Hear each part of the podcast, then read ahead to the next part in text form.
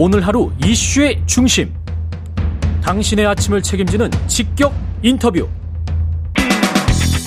여러분은 지금 KBS 일라디오 최경영의 최강 시사와 함께하고 계십니다.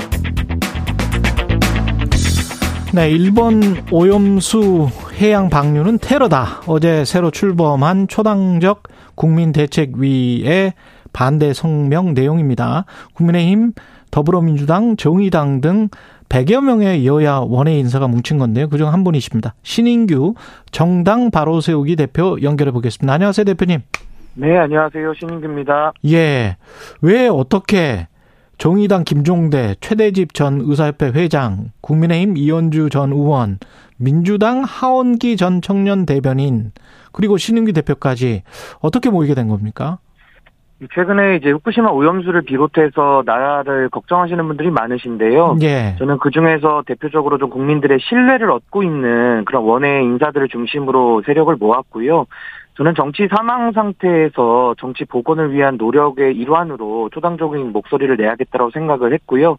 후쿠시마 오염수 관련해서는 정부의 그 외교 부재 그리고 불통 그리고 국민들의 생존권을 위협하는 부분에 대해서 국민의 목소리를 대변하기 위해 긴급하게 모였습니다. 이게 무슨 참여 기준 같은 게 있을까요? 원내 인사는 일부러 배제한 건지도 궁금하고요.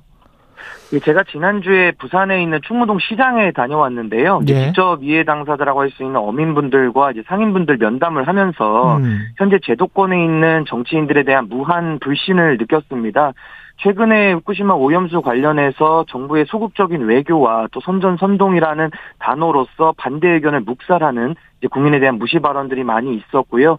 최근에는 여야의 막말이 거세지면서 이제 기행까지 있지 않았습니까? 예. 그렇기 때문에 합리적이고 균형적인 목소리를 통해서 현장에서 고통당하고 계시는 분들의 목소리가 반드시 대변돼야 된다고 느꼈고요.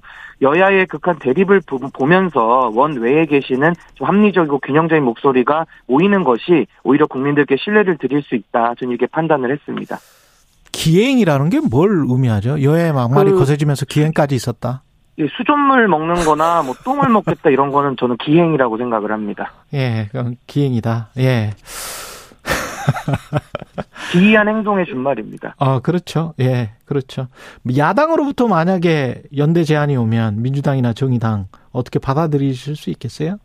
저는 민주당의 그런 장외 집회에 전혀 동의할 수가 없고요. 예. 원내 정당들은 국회 내에서 음. 국민들이 합법적으로 부여한 권한을 사용할 수 있지 않습니까? 예. 그걸 통해서 정부를 충분히 견제할 수가 있는데 지금 민주당 같은 경우는 장외로 돌면서 오히려 더 큰 국민적 불신을 초래하고 있거든요. 예. 그래서 저는 원내 정당은 원내에서 열심히 좀 싸워주시기를 국민의 한 사람을 부탁드리고요. 예. 대책위원회는 그와 무관하게 독자적으로 국민들의 목소리를 있는 그대로 대변할 계획입니다. 대책위가 보시기에는 정부는 어떤 대응이 좀 잘못됐다 이렇게 보시는 거예요?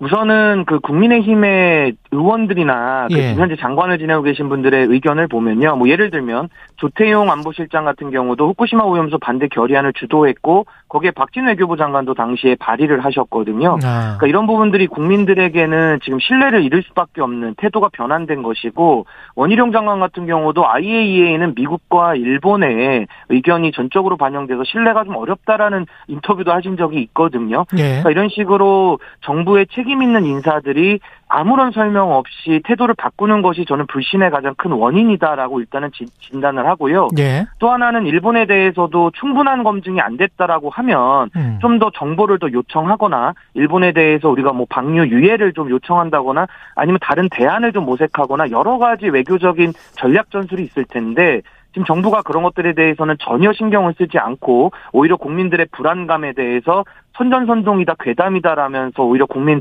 무시하는 불통적 태도를 취하고 있거든요. 예. 또 하나는 이것도 미래 세대의 문제 아니겠습니까? 그리고 어민들이나 국민들의 생존권에 관련된 문제이기도 하기 때문에 일본이 주권 국가로서 민폐짓을 한다 그러면은 대한민국 국가는 주권을 발휘해서 일본에게 경고라도 해야 되는 거거든요. 그렇죠. 이런 부분에 예. 대해서는 조금 더 어, 국민들의 목소리가 좀 반영된 국정 운영이 됐으면 하는 생각에서 좀 목소리를 내고자 합니다. 이게 그 어떤 면에서 테러다 이렇게 지금 이야기를 하시는데 어떤 면에서 테러라고 지금 보시는 거예요? 해양 방류가?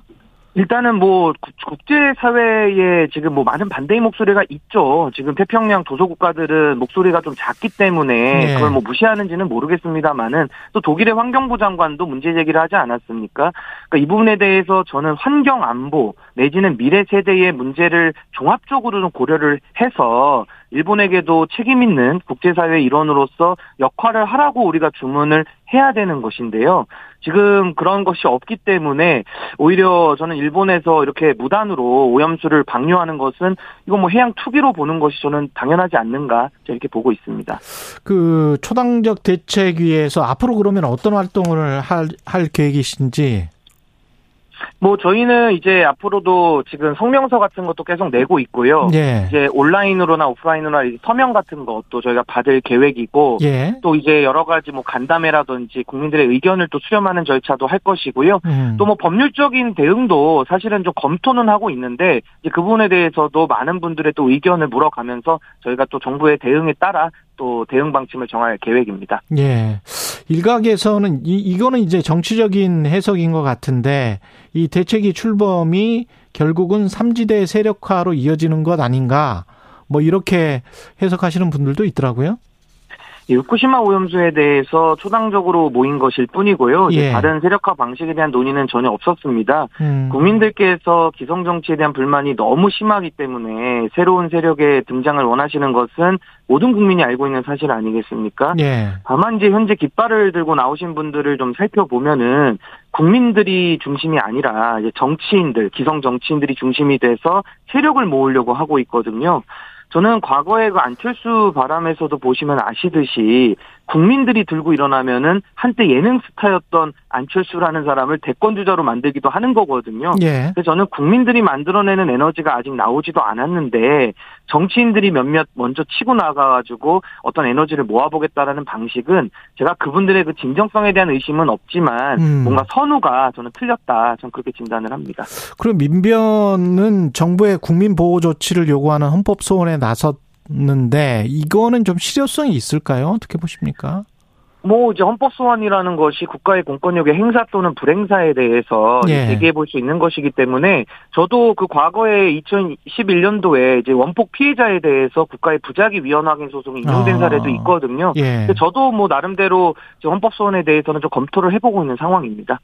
그렇군요. 그리고 아까 기행이라고 말씀하셨는데 뭐 김영선 의원이랄지 어, 바닷물을 이렇게 손으로 떠서 먹은 이유가 아마 김영선 의원 쪽 입장에서 생각을 해보면 후쿠시마 원전이 2011년에 그렇게 사고가 나서 매일 한 300톤씩이 우리 쪽으로 왔다고 할 수 있는데 그동안에 우리가 안전하지 않았느냐. 지금도 안전하다. 그런 차원에서 내가 먹은 것이다. 이렇게 주장을 하고 있잖아요. 우선은 어제 기행을 보여주신 음. 김영선 의원님은 이제 공천에 대한 좀 무한 욕망을 좀 내려놓으시고요. 좀 자중하시기를 요청을 드립니다. 예. 오물이 섞인 수조의 바닷물을 수차례 손으로 떠마시는 예. 그런 정치인의 말을 누가 믿겠습니까? 김영선 의원의 말에 대해서 저는 평가할 가치를 느끼지를 못하지만요. 예. 환경 안보 차원에서 과거에 나쁜 짓을 했는데 들키지도 않았고 아무 일도 없었다고 해가지고 지금도 또 그 나쁜 짓을 계속하겠다라는 발상은 저는 수조의 바닷물을 퍼마시는 수준의 좀 궤변 아니냐 예. 이렇게 평가합니다. 그리고 아까 민주당이 장애 투쟁하는 거에는 굉장히 이제 비판적으로 보시는데 그 안에서 할 수 있는 게 민주당 입장에서 보면 또 안에서 할 수 있는 게 없지 않느냐 이렇게 또 이야기를 할 것 같은데 어떻게 보십니까? 저는 그런 발상이라고 그러면 민주당은 내년에 네. 공천을 네. 한 명도 하면 안 될 것 같은데요. 음. 입법부, 사법부, 행정부가 나눠져 있고 네. 국회가 행정부를 견제할 수 있는 유일한 헌법 기구인데 국회에서 국정조사도 할 수 있고 매일 그 상임위원회가 열리지 않습니까? 예. 상임위원회에서 장관을 앉혀다 놓고 그 많은 다수의 의원들이 발언 시간도 많이 가지고 있고요. 예. 따질 수 있는데 항상 대정부 질문도 보면 민주당에서 뭐 친일 총리냐, 뭐 대통령부터 마셔라 이런 식의 논쟁을 하다 보니까 음. 지금 민주당이 할 게 없는 거거든요. 저는 똑바로 된 정말 질문이라든지 정부에 대한 감시 견제를 제대로만 한다 그러면은요. 저는 이렇게 국민들이 나설 필요도 전혀 없었다. 근데 저는 야당이 제대로 된 역할 을 못하면서 장애로만 돌아다니니까는요. 음. 그럼 도대체 국회에서 소는 누가 키웁니까? 예. 그리고 정치 이야기 좀 윤석열 대통령이 그 반국가 세력이라는 이야기를 했고 그 다음에 이제 문재인 전 대통령이 며칠 지나서 아직 냉, 냉전적 사고에서 헤어나지 못한 사람들이 많다. 이런 글을 올렸는데요. 이게 좀 서로 간에 뭔가 뉘앙스가 있는 것 같습니다.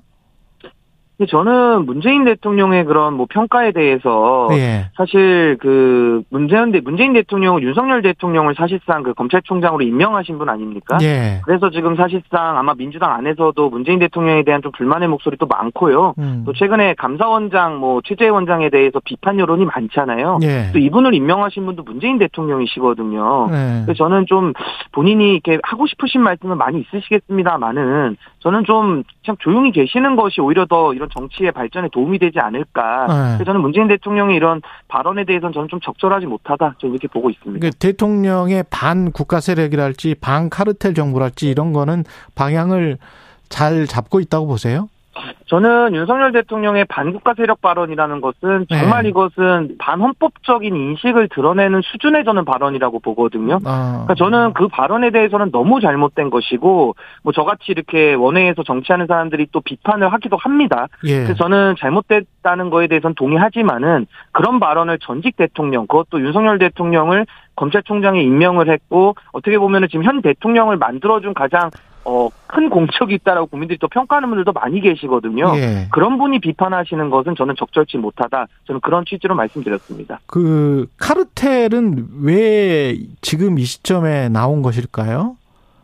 통일부, 그뭐 차관들에게도 예. 차관들에게도 반카르텔과 뭐 싸우는 이제 그런 것들을 주문한 걸로 알려졌는데요. 예. 저는 아직도 윤석열 대통령께서 그 검찰총장 DNA를 아직도 저는 벗지 못했다고 보고요.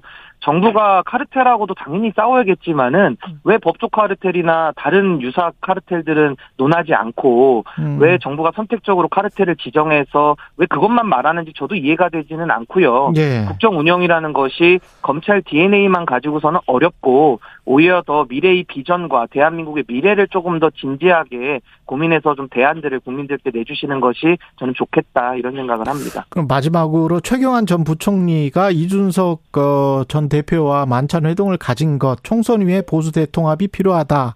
이거 어떤 의미가 되겠습니까? 저는 뭐 이준석 대표와 최경환 부총리의 만남 그 자체가 뭐 예. 정치인들끼리 충분히 만날 수 있죠. 예, 그 부분에 대해서까지는 뭐 문제 삼을 건 아니라고 보는데 저는 최경환 부총리께서 지금 출마설이 상당히 많이 나오고 있지 않습니까? 어. 이분은 박근혜 정부의 그때 당시에 진박감별사로 활동했던 분이고 또 탄핵에 책임이 있는 분 아니겠습니까? 저는 총선에 나오시는 건 본인의 자유지만 저는 국민들의 심판을 피할 길은 없다고 보고요. 오히려 보수 전체에는 저는 도움이 되지 않는 행보기 때문에 어, 오히려 저는 정치권에서는 좀 물러나 주시는 것이 바람직하지 않냐 이런 생각 가지고 있습니다. 예, 지금까지 신인규 정당 바로 세우기 대표였습니다. 고맙습니다. 네, 감사합니다.